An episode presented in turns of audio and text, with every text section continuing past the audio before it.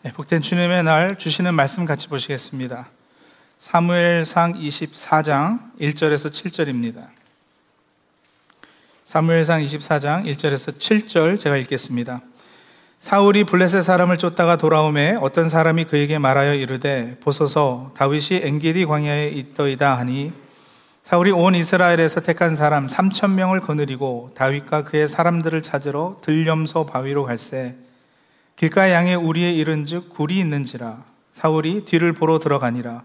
다윗과 그의 사람들이 그 굴 깊은 곳에 있더니 다윗의 사람들이 이르되 보소서 여호와께서 당신에게 이르시기를 내가 원수를 내 손에 넘기리니 내 생각에 좋은 대로 그에게 행하라 하시더니 이것이 그날이니이다 하니 다윗이 일어나서 사울의 겉옷자락을 가만히 베니라.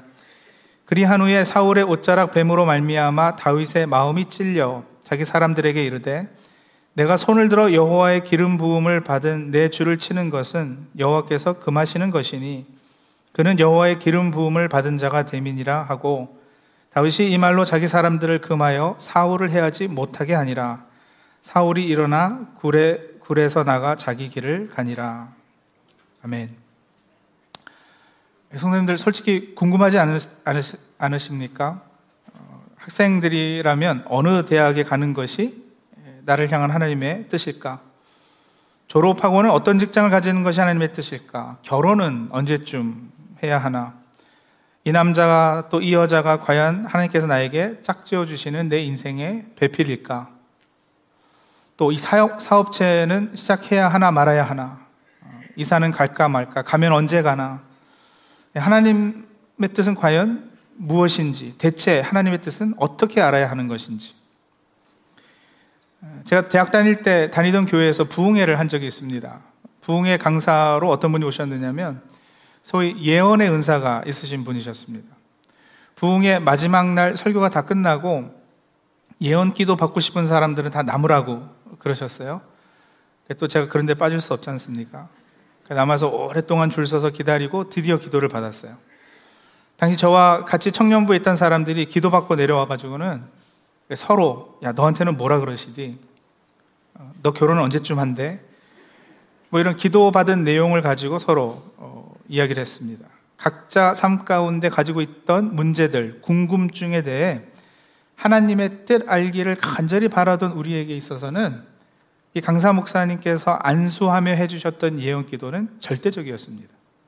한마디 한마디 놓치지 않으려고 어, 있기 전에 노트에다 막 적, 적는 그런 친구들도 있었고요. 근데 이제 어떤 친구한테는 구체적으로 고민하는 문제에 해결을 주시기도 했지만 또 다른 친구들에게는 그냥 평범한 축복 기도만 해주신 거예요. 소위 예언 기도가 아니라 평범한 축복 기도를 받은 친구 중에는 시험에 든 친구도 있습니다. 왜 나에게는 아무런 말씀이 없으셨을까? 하나님이 나는 사랑하지 않으시나 봐. 내 영이 너무 혼탁해서 목사님이 예언을 못 해주시나? 막 이런 엉뚱한 착각도 하고요. 저에게는 이 강사님이 뭐라고 예언 기도를 해주셨느냐면, 너는 앞으로 비즈니스 쪽으로 나가면 성공하겠다 였습니다. 근데 당시 저는 이미 대학 졸업 후에는 신학대학원을 가려고 결정을 다 하고 준비하고 있던 때였거든요. 그래서 장차 너는 내가 내 오른팔 같이 쓰리라. 너는 세상 방방 곳곳을 다니며 복음을 전파할 것이다. 구름대 같이 많은 사람들이 너의 사역을 통해서 나에게 돌아오리라. 뭐 잔뜩 이런 예언을 기대했는데 비즈니스 쪽으로 나가면 성공하겠다니까 아, 이게 아주 저에게 큰 고민거리를 가져다 준 거예요. 그날 밤 잠도 설치고 다음날 아침 담임 목사님과 이 강사 목사님이 아침 식사하시러 나가기 전에 교회 잠깐 들리신다 그래가지고 제가 무턱대고 찾아갔습니다. 가서 목사님 저는 신학해서 목사가 되려 하는데 목사님은 저보고 비즈니스 쪽으로 가라고 예언 기도를 해주셨습니다. 어떻게 해야 할까요? 도대체 무엇이 저를 향한 하나님의 뜻입니까? 제가 목사 되겠다는 게 하나님의 부르심이 아닌 건가요? 이렇게 여쭤봤어요. 그때 그 강사 목사님께서 신문을 펴서 이렇게 읽고 계셨는데 앉아서 계속 신문을 편 채로 저를 흰끌 이렇게 쳐다보시면서 뭐라 그러셨느냐면 예언 기도는 그냥 감으로 하는 거야. 그냥 네가 기도하면서 알아서 해. 신학해도 되겠네 이러셨어요. 참 성의 없이 귀찮은 듯이 말씀하신 거예요. 왜 아침부터 찾아와서 그러냐? 이런 티를 그냥 팍팍 내셨어요. 그 목사님의 말투나 태도가 저에게는 아주 심각한 상처가 됐죠. 근데 그 말씀, 예언 기도는 감이야 하시는데 이제 저도 감 잡았어요. 네. 저분도 기도해 주시면서 무슨 직통 계시를 받거나 막 이렇게 귀에 음성으로 뭔가 막 들려서 그거를 바로 우리들한테 전해 주시거나 하는 게 아니고 그때 그때마다 자신에게 오는 어떤 느낌을 전해 주시는 거구나. 아닌 게 아니라 나중에 예언에 관해 공부를 해 보니까 성경에서 말하는 예언은 대언의 개념이 훨씬 더 강합니다. 대언, 대신 하나님의 말씀을 전한다는 거죠. 물론 한문 성경을 찾아보면 예언은 미래 예자, 말씀 언자가 사용된 것이 맞습니다. 사실 그래서 더 혼란스럽습니다. 그래서 많은 분들은 미래 예자보다는 맡길 예자를 사용하는 것이 더 옳다고 주장하시는 거예요. 맡길 예, 말씀은. 그래서 하나님께서 말씀하신 것을 전하는 거, 예언.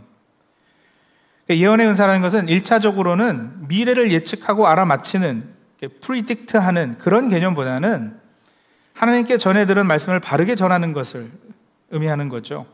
그 말씀의 내용이 미래에 벌어질 어떤 일에 관한 것일 수는 있어요. 그래서 예언 기도 잘하신 분을 통해서 기도 받는다 할 때 어, 몇 월 며칠 이사하는 것이 좋다라든지 사업은 저런 사업, 사업 말고 이런 사업을 하시오. 또 뭐 지금 사귀는 여자와 결혼하면 집안에 어려운 일 생겨. 뭐 이런 예언이라면 여러분 10중 8구 뭔가 잘못된 것이라 보면 맞습니다. 참된 예언 기도를 통해서는 어떤 문제에 관한 결정을 정해주는 답을 받는 것이 아니라 하나님을 더 의지하게끔 하고 하나님의 뜻을 더 깊이 간구해서 결국에는 하나님의 뜻에 맞는 결정을 본인 스스로 할 수 있게끔 해주는 거죠. 미래에 대한 지식을 호기심이나 내 욕심과 이기심의 목적으로 접근하는 것은 참으로 위험한 일입니다. 이런 식의 예언 기도를 누구에게 받으러 다니는 것이면 여러분 점쟁이나 무당을 찾는 것과 질적으로 다를 것이 전혀 없는 거예요. 둘 다 그냥 앞일을 좀 미리 알기 원하는 욕심에서 비롯되는 것이니까요. 그리고 그것은 성경에서 가르치는 것과는 전혀 반대되는 일입니다. 믿음은 볼 수 없는 것에 대해서 하나님께 맡기고 의지하고 하나님을 신뢰하는 것입니다. 우리의 앞일을 미리 알게 되면 우리는 기도할 필요 자체가 없을 것입니다. 하나님을 의지할 필요가 없어지죠. 결과적으로 이것은 대려 우리의 믿음을 약하게 만드는 행위입니다. 그래서 성경에 보면 미래에 대해 알고자 하는 것을 하나님께서 금하시는 거예요. 또 반복해서 우리가 무엇을 결정할 때마다 누군가의 예언을 받아서 판단하게 되면 믿음이 약해지는 것도 약해지는 거지만 내가 인격적으로 성숙해질 기회도 잃게 됩니다. 하나님께서 내게 주신 자유로운 의지와 생각을 통해 일들을 결정하는 훈련을 해야 내가 하나님의 사람으로 더욱 성숙해지지 않겠습니까? 내 전 인격이 하나님과 하나 되고 하나님과 합해져서 내리게 되는 판단과 결정을 하나님께서 원하시지 어지간해선 하나님께서 예언을 통해서 이렇게 해라, 저렇게 해라 말씀하시지 않는 거예요.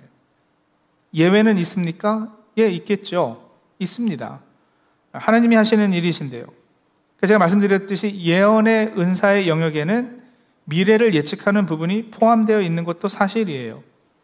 노아에게 홍수 전에 그리하셨듯이 또 아브라함에게도 소돔의 일을 미리 말씀해 주셨듯이 주의 백성들을 올바로 세우기 위해 하나님께서 분명 장래의 일들에 대해서 말씀하시는 경우가 간혹 있습니다. 하지만 다시 말씀드리죠. 내 개인의 어떤 이기적인 목적과 호기심만으로 미래를 아는 것은 금지되어 있습니다. 자, 그러면 여전히 그렇다면 여전히 남는 고민은 무엇이냐면 어떻게 해야 우리는 하나님의 뜻을 알 수 있는가 하는 거죠. 여러분 신앙생활 하면서 제일 궁금하고 고민되는 것이 이 하나님의 뜻 알기 아니겠어요? 우리가 흔히 듣기는 하나님은 뭐 주위 환경을 통해서 우리에게 말씀하신다. 또 어, 형제 자매 믿는 사람들을 통해서 하나님의 뜻을 밝히시기도 하신다. 우리 마음의 어떤 직관이나 생각을 통해 말씀하기도 하시고 꿈이나 환상을 통해서도 하시고 마음의 평안을 주심으로 하나님의 뜻을 확신하게도 해 주신다. 뭐 이런 이야기를 들었어요. 옳습니다. 하나님께서 분명 이런 방법들 사용하십니다. 그러나 여러분, 가장 정확하고 확실한 하나님의 뜻 알기 방법은 예나 지금이나 성경 말씀을 통해서입니다. 다른 방법들은 모두 2차적이고 말씀을 확인해 주는 한 방편으로 사용되는 것들이에요. 그러니까 참고 역할을 하지 진짜는 이거란 말이에요. 환경, 직관, 꿈, 환상, 어떤 사인, 마음의 평안함이 있고 없고 중요하겠지만 하나님의 뜻 알기에 있어서 가장 primary source가 될 수는 없습니다. 우리 영화 볼 때도 엑스트라들이 등장하잖아요. 근데 엑스트라가 아무리 뭐 중요해도 엑스트라보다는 주인공의 역할이 절대적인 거예요. 성경이 주인공이고 나머지는 다 엑스트라들입니다. 에이, 목사님, 우리가 교회 다니는 게 얼마나 됐는데 그 정도는 다 알고 있어요. 예, 알고 계시겠죠. 근데 여러분, 실제 삶에서 어떤 일이 닥쳤을 때, 또 어떤 결정을 해야 될 때는 우리는 그 환경, 어떤 상황인가, 이걸 더 바라보게 되고요. 또 사람을 더 의지하게 되고, 내 직관과 감을 더 의지하기도 하고, 또 때로는 어, 뭐 누가 꿈을 꾸었다, 누가 환상을 보았다 하면 그것에 이렇게 더 쏠리기도 합니다. 이게 하나님의 뜻이면 사인을 주세요. 라는 건 뭐 매번 우리가 사용하는 방법이기도 하고요. 그래서 많은 경우 이런 엑스트라들이 주인공보다 더 돋보이기도 하는데 그게 위험하다는 거예요. 그런 차원에서 오늘 본문 3월 24장의 말씀은 바로 이 하나님의 뜻 알기 부분에 있어 우리에게 아주 중요한 교훈을 가르쳐 주고 있습니다. 우선 내용을 살펴볼까요? 이스라엘의 첫 번째 왕이었던 사울이 다윗을 죽이려 한 건 우리가 다 잘 알고 있어요. 누군가를 그렇게 시기하고 미워하는 감정이 오래 지속되니까 사울의 경우는 보면 마귀에게 사로잡히게 됩니다. 악령이 그에게 들어갔다 나갔다 했다고 성경은 표현해요. 자, 사무엘상 24장의 배경이 그래서 이제 다윗이 또 도망해서 엥게디 광야 어느 굴에 숨어들게 되는데 그 소식을 듣고 사울이 3천 명 군사를 거느리고 다윗을 죽이려고 엥게디 광야에 이르게 됩니다. 자, 그리고 이제 3절을 보세요. 24장 3절입니다. 길가 양에 우리에 이른즉 굴이 있는지라 사울이 뒤를 보러 들어가니라. 다윗과 그의 사람들이 그 굴 깊은 곳에 있더니 3천 명 군사를 거느리고 다윗을 찾아온 사울이요 급하게 뒤 볼 일이 생겼어요. 화장실 가야 했다는 거예요. 그 뭐 자연 현상이니 어떡하겠어요, 그죠? 뒤를 본다는 원래 히브리 표현은 발을 가린다인데 사람이 제일 취약할 때 누군가의 공격을 받을 때 방어하기가 가장 어려울 때가 바로 이 뒤볼 때, 넘버 투할 때예요. 3천 명 군사는 굴 밖에서 기다리고 있고 뭐 안에 들어와서 그걸 지키고 볼 수는 없잖아요. 혼자 굴 안에 들어가서 뒤를 보고 있는데 마침 그 굴 안에 누가 있었느냐? 누가요? 다윗과 그를 따르던 사람들이요. 굴 밖에 사람들이 웅성웅성하니까 다윗과 그를 따르던 사람들이 이제 다 죽었다. 우린 끝장이다. 하고 아마 절망했었을 거예요. 근데 이게 웬 말입니까? 사울이요. 그냥 혼자 들어오는 거예요. 그리고는 칼을 내려놓고 갑옷을 벗어놓고 바지를 벗고 뒷일을 보기 시작하는 거죠. 바로 그때 사절입니다. 다윗의 사람들이 이르되 보소서 여호와께서 당신에게 이르시기를 내가 원수를 내 손에 넘기리니 내 생각에 좋은 대로 그에게 행하라 하시더니 이것이 그날이니이다 하니 절호의 기회 아닙니까? 다윗을 따르던 사람들이 바로 그 얘기를 하는 거죠. 이거 하나님이 주신 기회입니다. 다윗이요, 빨리 사울을 쳐 죽이시죠. 이거는 뭐, 더 이상 볼 것도 없는 일입니다. 이제 고만, 도망 고만 다니고, 어, 이제 왕권을 차지하십시다. 어. 아니, 상식적으로다가 하나님이 허락하신 기회가 아니면 그 많은 굴 중에 하필 우리가 숨어 있는 이 굴에 들어와서 사울이 볼 일을 보겠습니까? 이미 오래전에 하나님께서 다윗 당신을 왕으로 세운다고 약속하셨는데 예, 지금이 사울을 죽일 때이고 그건 하나님의 뜻이 분명합니다. 이렇게 얘기한 거예요. 보세요. 다윗의 주위 사람들이 사울을 죽이라 그러고 있죠. 사람들이 지금 컨펌해 주는 거죠. 환경이 다 그렇게 마련이 돼 있죠. 그리고 다윗의 감정이 그랬지 않겠어요? 논리적으로 이성적으로 따져보고 생각해 봐도 여러분 이것보다 더 확실한 하나님의 뜻이 어디 있겠느냐고요. 그런데 여러분 오늘 본문에서 다윗이 무엇을 하는가? 사울의 겉옷자람만 가만히 뵙니다. 다윗이 소심하거나 사람이 너무 유하거나 착해서 사울을 죽이지 않았던가? 아니요, 그렇지 않습니다. 다윗이 용사였는데요. 벌써 꼬마 때 골리앗을 죽인 사람인데 필요하면 누구를 죽이는 거 겁내하지 않습니다. 다윗이 사울을 죽이지 않은 이유는 따로 있었습니다. 하나님이 환경을 통해 사람들을 통해 직관을 통해 이성과 지성을 통해 하나님의 뜻을 확인해 주는 것도 사실이지만 그것들은 뭐라 그랬죠? 2차적인 것들이죠. 부차적인 것들이라고 했잖아요. 그것을 뛰어넘어서 다른 결정을 할 수 있었던 것은 다윗이 이 primary source를 의지하고 있었기 때문에 그래요. 다윗이 하나님의 일하시는 방법을 알았기 때문이고 무엇을 해라 무엇을 하지 말아라 하나님께서 전에 말씀하신 것을 기준 삼고 있었기 때문에 다윗은 하나님과 깊은 사귐 가운데 하나님의 일하시는 원칙을 알았던 거예요. 사실 감정, 직관, 심지어 나의 이상마저도 이성마저도 그다지 믿을 게 되지 못하는 것은 여러분 이것들은 늘 내 욕심에 의해서 내 소원에 의해서 좌우되기 쉽기 때문에 그렇죠. 또 다른 사람들의 조언은 어떠해요? 그 역시 절대적으로 믿기는 어려운 부분들이 많지 않겠어요. 그 사람들 나름의 어떤 어젠다가 있을 수도 있고. 환경이요? 문이 열려 있습니다. 열려 있게 들어가는 것이 하나님의 뜻일까요? 아니면 문이 굳게 닫혀 있기 때문에 뚫고 들어가는 것이 하나님의 뜻일까요? 어떤 때는 열려 있는 문이기에 들어가는 것이 하나님의 뜻인 경우가 있을 거고 또 다른 때는 굳게 닫혀 있기 때문에 들어가는 것이 하나님의 뜻인 경우가 있을 거예요. 열려 있다 닫혀 있다 그것 가지고는 모르는 거예요. 꿈을 꾸었어요. 꿈보다 해석이라는 말은 하나님이 주신 꿈에도 적용이 됩니다. 하나님이 꾸게 하신 꿈에도 해석이 더해져야 되지 않겠어요? 그죠? 근데 해석의 기준은 뭐냐? 그게 더 큰 문제죠. 어떤 농부가 들에 누워서 낮잠을 자다가 꿈을 꿨습니다. 구름이 이렇게 모여들더니 영어 알파벳을 만드는 거예요. P, C라는 글자가 꿈에서 선명하게 보여요. 그래서 이 농부가 이걸 하나님의 계시로 바꿔서는 농부일 그만두고 목사가 됐습니다. 목회를 정말 힘들게 하다가 나중에 천국에 갔더니 예수님께서 너 왜 목사했냐 그러시더래요. 그래서 농부가 아니 예수님, 예수님께서 PC, Preach Christ, 그리스도를 전하라 그러지 않으셨습니까?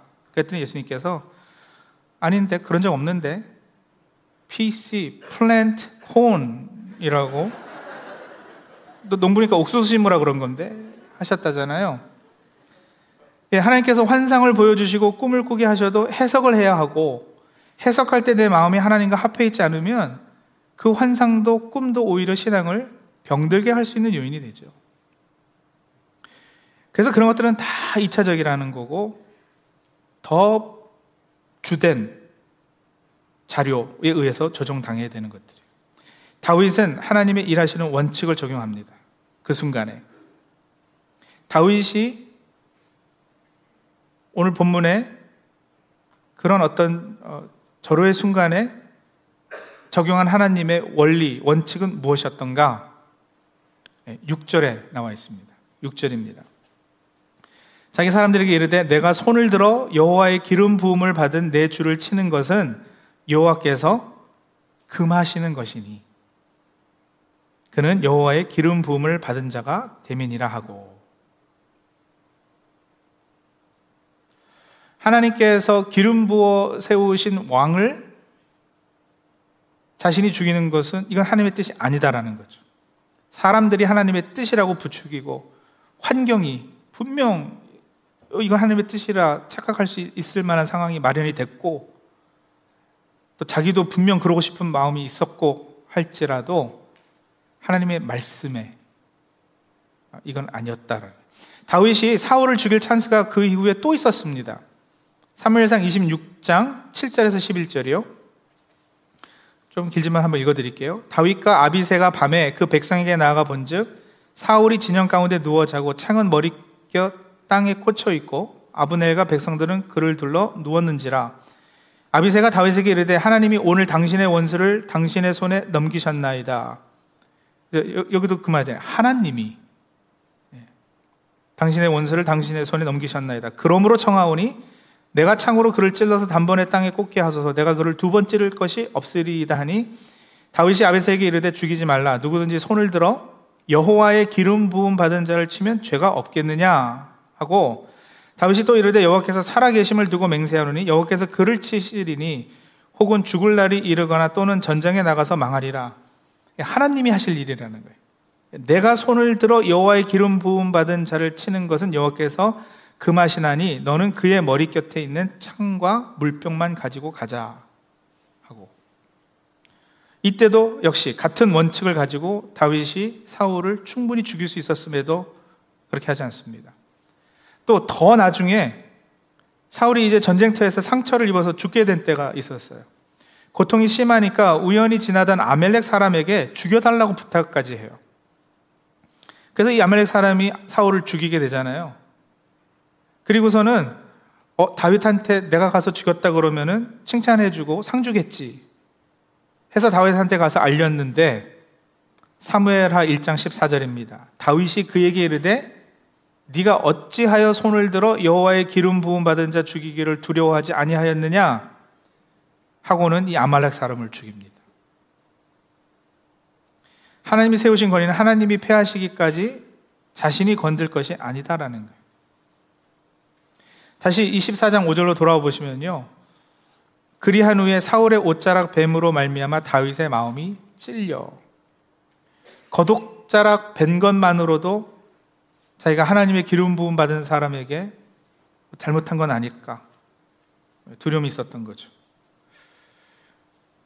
예, 사울 왕은 미쳤었고요. 귀신 들렸고 그래서 자신을 죽여려까지 했었지만 그럼에도 여전히 하나님의 원칙은 예, 하나님의 뜻은 이스라엘 왕을 향한 하나님의 뜻은 여전히 하나님께서 패하시던가 해야지 자기가 스스로 어, 그를 건드릴 수 있는 건 아니었다라는 거예요.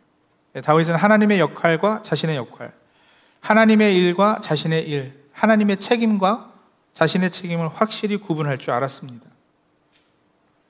여러분 이 말씀 가지고 그러니까 하나님의 기름 부음 받은 목사한테 잘하십시오. 괜히 대들면 큰일 납니다. 뭐 이런 결론을 내려는 것이 아니에요. 기름 부음 받기로 말하면 우리 모두가 사실은 다 하나님의 기름 부음 받은 사람들이에요. 기름 부음의 종류는 뭐 약간씩 다를지라도요. 그리고 또 복수는 하나님께 달렸다?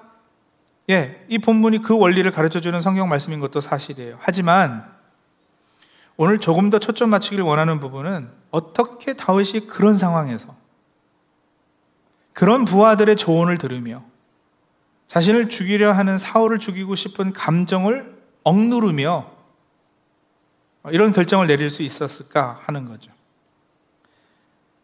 하나님께서 말씀하시는 것을 어떤 원칙으로 적용해야 할지 배우는 것. 그게 오늘 우리가 해야 할 일입니다. 하나님의 뜻 알기에서 여러분 제일 우선되고 중요한 것은 바로 이것인데 그것은 하나님과 깊이 사귀는 거예요. 사귄 가운데, 관계 가운데에서만 상대의 마음과 뜻을 더 잘 알아갈 수 있어요. 저는 우리 부모님을 잘 알아요. 어렸을 때 가끔 부모님에게 무엇을 여쭙기 전에도 부모님이 어떻게 답하실지 저는 잘 알고 있었어요. 그래서 어떤 거는요, 에이, 물어보면 뭐해? 뭐라고 답하실지 뻔한데, 그 뻔한지를 어떻게 아느냐?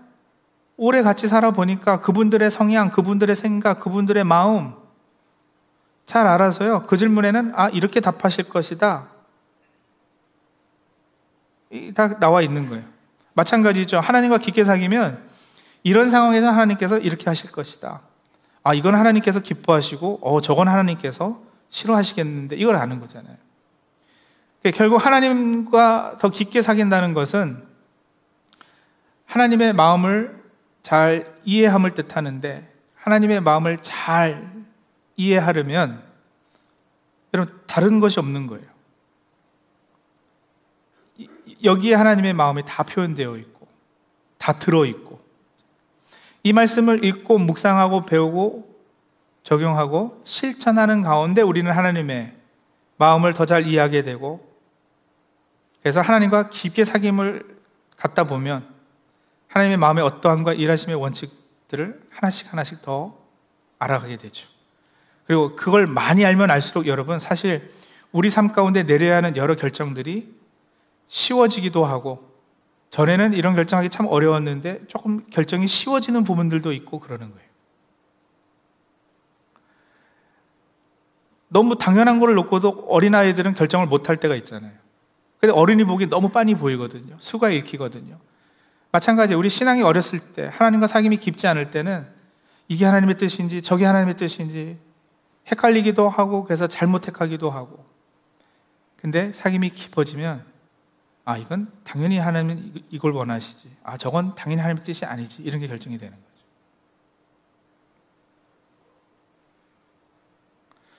어떤 분이 남편이 믿지 않는다고 어, 이혼하고 잘 믿는 사람하고 결혼하는 것이 하나님의 뜻이라고 착각을 했어요. 그게 하나님의 뜻 같아 보이는 거예요. 근데 그거는 사귐이 굉장히 어리기 때문에 어, 하나님 이혼 싫어하신다라는 그 부분은 자꾸 이렇게 걷어지는 거예요. 좀 딱딱하지만 하나님의 뜻에 관해서 학자들의 주장을 빌려보면 하나님의 뜻에는 크게 세 가지 종류가 있다고 그래요. 하나님의 뜻에는 세 종류가 있다. 크게. 첫 번째는요. providential will of God이라고 부르는 하나님의 주권적인 뜻, 하나님의 섭리적인 뜻 이렇게 부르기도 해요. 하나님께서 변할 수 없는 거룩한 법칙으로 세상을 다스리신다 그 말이죠. 이 providential will of God은 내가 기도하든 하지 않든, 내가 믿든 안 믿든 상관없이 하나님의 주권적 의지로 절대적으로 이루어지는 것들입니다. 내가 중력의 법칙이 있다고 믿든 없다고 믿든 상관없이 중력의 원리는 지구 위에 사는 모든 것에 적용되듯이 예를 들어서 창조는 하나님의 섭리잖아요. 하나님의 주권적인 역사였어요. 이 땅에 예수께서 오시고 십자가에 달리시는 것은 하나님의 주권적인 뜻이었어요. 예수님의 부활이 하나님의 주권적 뜻이었어요. 네, 그런 것들이요. 제가 예언 하나 할까요? 예수님께서는 분명 재림하십니다. 어떻게 알아요? 제가 점쟁이에요? 아니요. 하나님의 주권적인 뜻이기 때문에요. 절대 이루어질 거예요. 제가 예수님 오시지 말라고 100일 금식 기도해도 오실 거예요. 그건 막을 수 없고 불변한 하나님의 뜻, 주권적인 하나님의 뜻. 거기에는 인간의 자유의지가 끼어들 틈이 없습니다. 두 번째는요, 소위 permissive will of God이라고 부르는 그 허용적인 하나님의 뜻이 있어요. 허용적인 하나님의 뜻. 하나님의 뜻이긴 한데 하나님께서 사람에게 허락하신 자유의지 안에서 허용되는 부분들이 있다는 거예요. 여러분, 하나님께서 우리의 거룩함을 원하시죠. 우리가 거룩하게 사는 거가 하나님의 뜻이겠죠. 예, 아니요?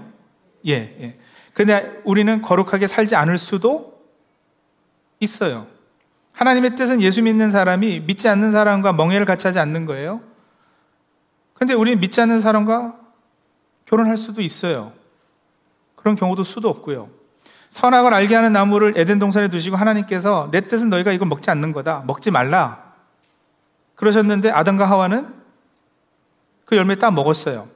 주기도문 할 때 여러분 뜻이 하늘에서 이루어진 것 같이 땅에서도 이루어지다라고 기도하잖아요. 왜요? 왜냐면 가끔 하나님의 뜻이 하늘에서 이루어진 것 같이 땅에서 안 이루어지기 때문에 그래요. 하나님의 뜻하신 바와 우리가 어긋나게 결정하고 행동할 수 있는 허용적인 하나님의 뜻이 있어요. 이거는 주권적인 하나님의 뜻과는 분명 구분이 되죠. 네. 그리고 이제 세 번째가 personal will of God이에요. 내 개인에게 향한 하나님의 뜻. 이 세 번째 개인을 향한 하나님의 뜻은 첫 번째 그 주권적인 하나님의 뜻과 두 번째 허용적인 하나님의 뜻 사이 중간에 어딘가 있는 거예요. 어떤 신학자는 이 주권적 하나님의 뜻, 허용적인 하나님의 뜻 둘의 관계를 이렇게 설명하는데요. 어항 속에 물고기가 그 안에서 마음대로 움직일 수 있는 자유가 있는 것과 마찬가지다.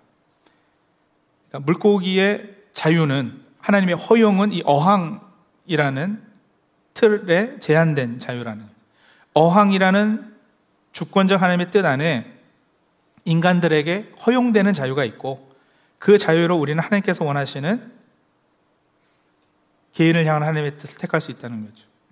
이 두 가지 종류의 하나님의 뜻 안에 내 일상의 삶 가운데 내려야 하는 수많은 개인적인 하나님이 기뻐하시는 뜻들이 있는 거예요. 결혼은 누구랑 하나? 이 사업체는 이런 좋은 점이 있고 저 사업체는 저런 좋은 점이 있는데 어떻게 결정해야 되나? 이사를 가야 하는데 저 동네로 갈까 아니면은 저 집으로 갈까? 우리 실제적인 고민들 아니겠어요? 근데 이 문제들 가지고 하나님 앞에 구하면 이런 과정들을 그래서 어, 하셔야 되는 거예요. 이런 스텝들이요. 첫 번째, 이 문제는 하나님의 주권적인 뜻에 해당하나 아니면 하나님의 허용적인 뜻에 해당하나 이걸 먼저 살피셔야지 돼요. 그래서 하나님의 주권적인 뜻에 해당한다면 우리의 반응은 믿음과 기다림이어야 합니다. 자, 다시요. 기도가 제일 우선이에요. 기도해야지 돼요. 그래야 이게 하나님의 주권적인 뜻인지 허용적인 뜻인지 살필 수 있어요. 주권적인 뜻이라면 반응이 믿음하고 기다림이어야지 돼요. 우리 부모님이 교회 안 다니셔요. 기도해 보니까 우리 부모님이 구원받으시는 건 하나님의 섭리에 해당해요. 그러면 여러분, 그것이 분별되었을 때는 기도하는 게 아니에요. 구원해 주세요, 구원해 주세요가 아니라 하나님께서 주권적인 뜻으로 벌써 이게 분별이 된 이후는 그냥 의지하고 믿고 기다리는 거예요.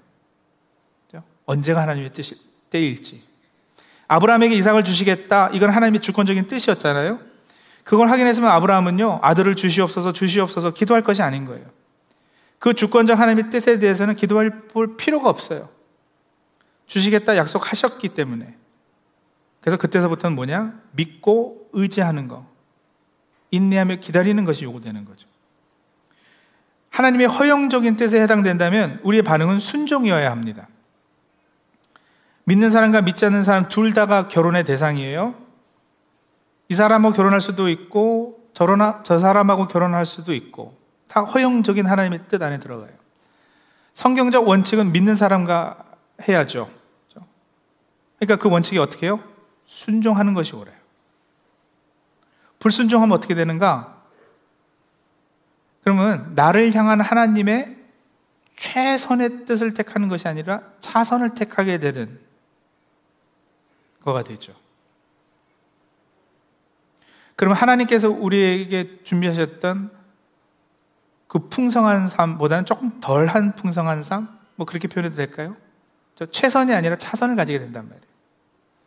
물론 하나님은 선하셔서 우리가 택한 이 차선을 가지고도 또 최선을 만들어내실 거예요. 근데 차선의 최선은 최선의 최선보다는 덜하지 않겠느냐고요. 차이가 있어요. 아브라함이 땅에 기근이 들어 애굽으로 내려간 것이 하나님의 최선의 뜻에 불순종해서 차선의 상황을 만든 경우이고요. 이스라엘이 40년 광야 생활을 하게 된 것도 순종해서 하나님의 최선의 뜻을 택한 것은 아니었단 말이에요. 그러나 그 40년 기간을 하나님께서는 또 재료로 삼으셔가지고 이스라엘을 하나님의 백성으로 빚어가시고 포기치 않으시고 그 상황에서도 하나님의 주권적 뜻이 이루어지도록 역사하시잖아요. 근데 이스라엘은 40년 손해봤잖아요. 고생했잖아요. 그냥 들어갈 수 있는 가나안 땅이었는데 그런 이야기를 하는 겁니다. 다윗이 사울을 죽이는 거 오늘 본문 상황에서 그럴 수도 있었고 그렇지 않을 수도 있었어요. 허용적인 하나님의 뜻에 해당했습니다. 그러나 다윗은 하나님의 주권적인 뜻이 뭔지 알고 그 둘 사이에서 자신을 향한 하나님의 뜻을 발견하고 순종하죠. 하나님의 기름 부은 자를 내 손으로 죽이면 안 된다. 그래서 심지어는 하나님의 말씀을 인용까지 하면서 죽이라고 한 부하들의 조언을 듣고도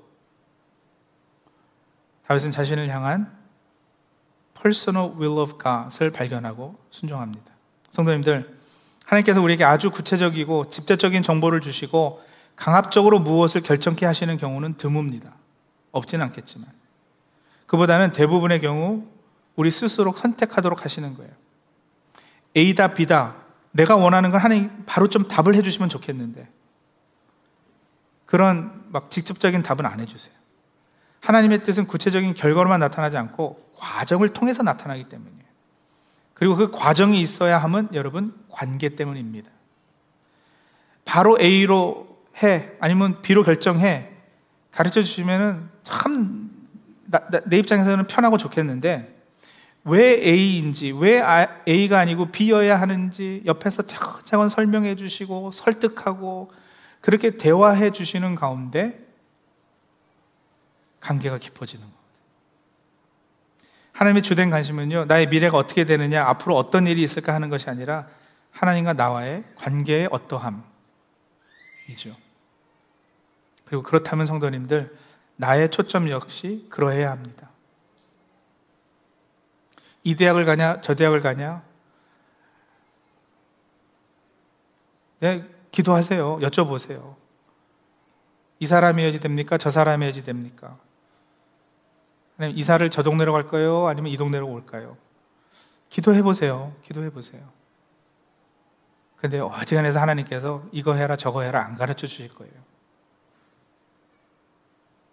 왜냐하면 그것 때문에 고민하고 갈등하고 때로는 아파하고 그래서 하나님 앞에 엎드리는 걸 하나님이 너무 좋아하시거든요.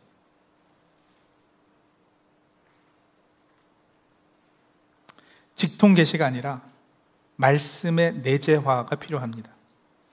예언기도 잘하는 사람, 환상을 자주 보고 하나님께서 주시는 꿈을 자주 꾸는 사람이 여러분 굉장히 신령하고 영성이 깊고 영빨이 뛰어난 사람들이라고 착각하지 마십시오. 이거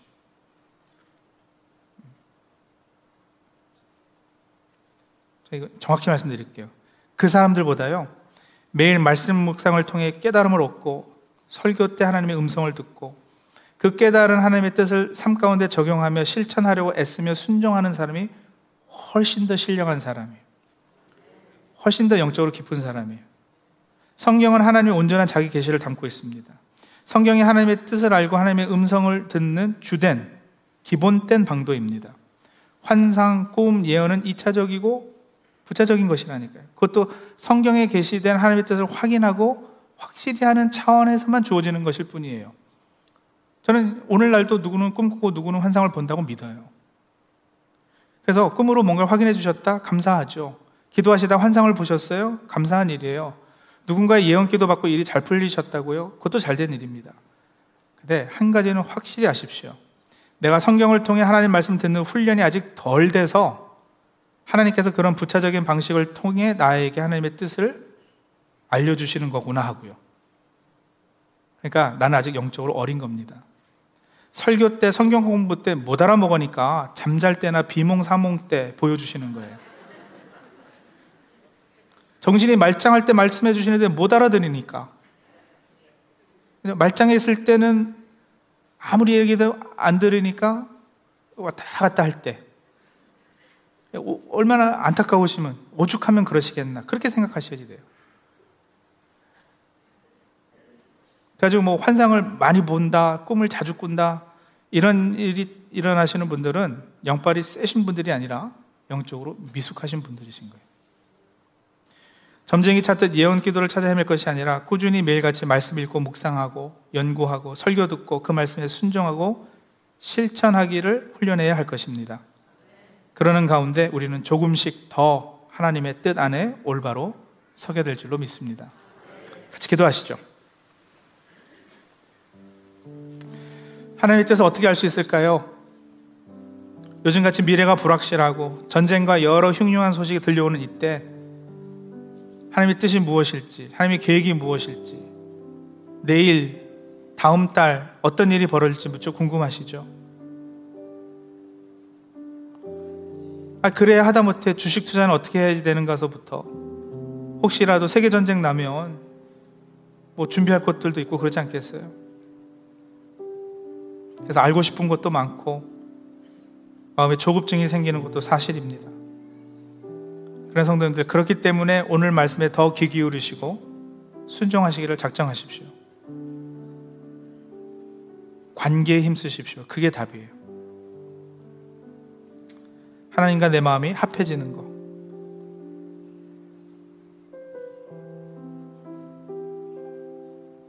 마음이 합해지면 그때 내 스스로 무엇을 결정한다 해도 그것이 바로 하나님께서 기뻐하시는 일일 거예요. 그 앞으로 우리 팬데믹 기간에 한동안 게을렀던 어, 말씀 훈련, 말씀 공부 이제 서서히 팬데믹 끝나가고 다시 현장 예배도 재개되고 하면서 어, 더 열심히 앞에 하나님 앞에 나와 말씀 듣고 또 말씀에 순종하기를 힘쓰겠습니다. 그렇게 작정하는 기도 우리 하나님 앞에 드리도록 하죠. 같이 기도하겠습니다.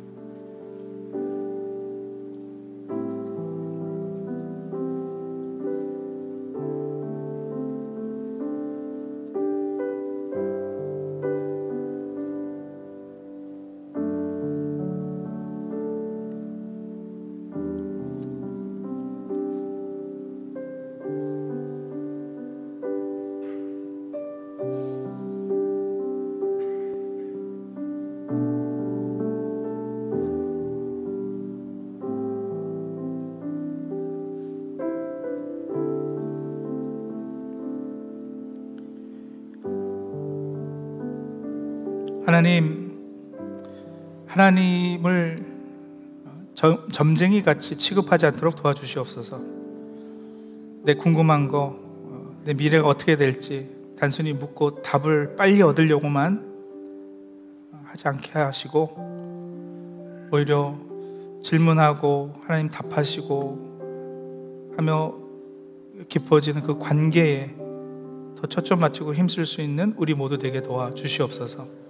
우리의 마음이 주님의 마음과 합해져서 우리가 결정하고 행하는 일들이 다 하나님 기뻐하시는 일들 될 수 있도록 도와주시옵소서.